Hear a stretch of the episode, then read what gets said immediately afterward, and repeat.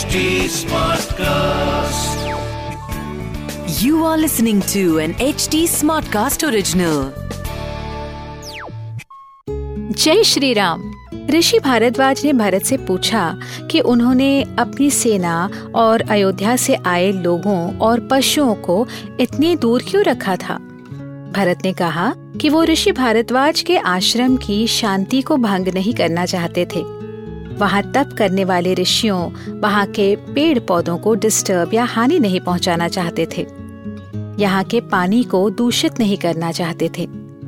आज की लैंग्वेज में इस भावना को सिंपल सिविक सेंस कहते हैं कि हॉस्पिटल्स के बाहर हॉर्न्स नहीं बजाना ट्रैकिंग के लिए जाएँ तो कचरा ना फेंकना स्कूल्स के बाहर ज़ोर ज़ोर से म्यूज़िक ना बजाना, ये सारा भी सिविक सेंस ही है। नमस्कार, मैं हूँ कविता पौडवाल और रामायण आज के लिए के इस पॉडकास्ट में मैं आपका स्वागत करती हूँ।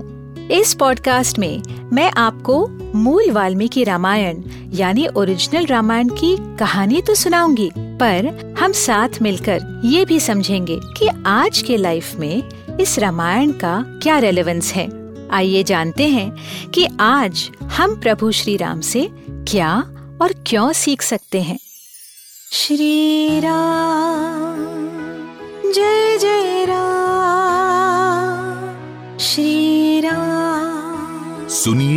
रामायण आज के लिए, कविता पौडवाल के साथ। ऋषि भरद्वाज ने भरत और वशिष्ठ ऋषि का परंपरा अनुसार वेलकम किया, उनका स्वागत किया। फिर उन्होंने भरत से कहा, मैं तुम्हारी और तुम्हारी सेना की आव भगत करना चाहता हूँ। भरत सोचने लगे, इतनी बड़ी सेना और इतने हज़ार पशुओं का खान पान रहना, ये ऋषि कैसे कर पाएँगे?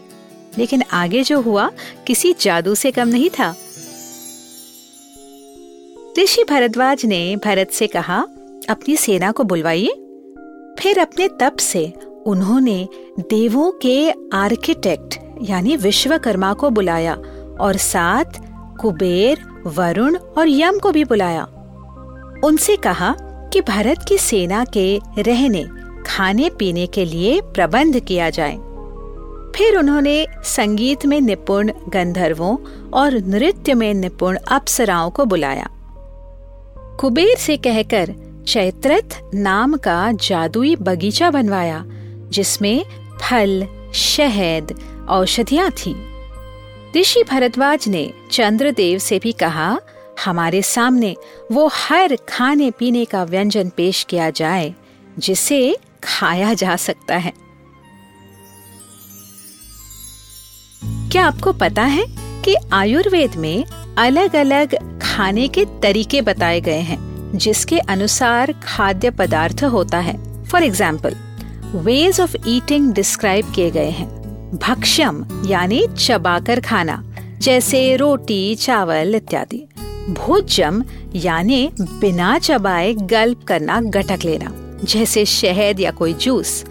उष्यम, यानी वो जो चूसा जा सकता है, चाटा जा सकता है, जैसे इमली या बर्फ़ का गोला या आम और लेयम, यानी जो चटा कर खाया जा सकता है, जैसे श्रीखंड।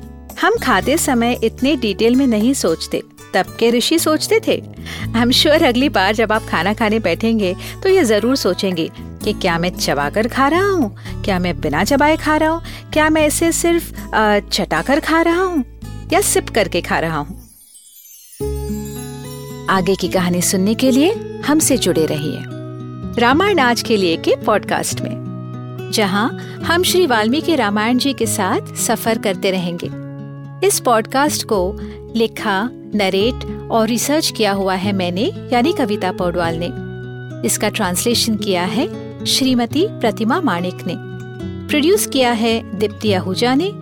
और एडिटिंग और म्यूज़िक दिया है सौरभ भोंजाल ने।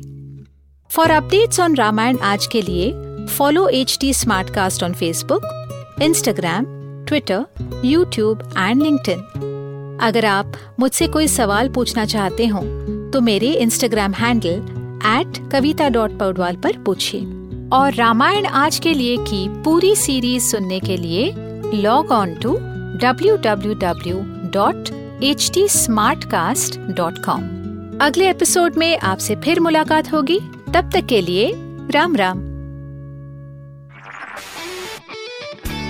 This was an H T Smartcast original Smartcast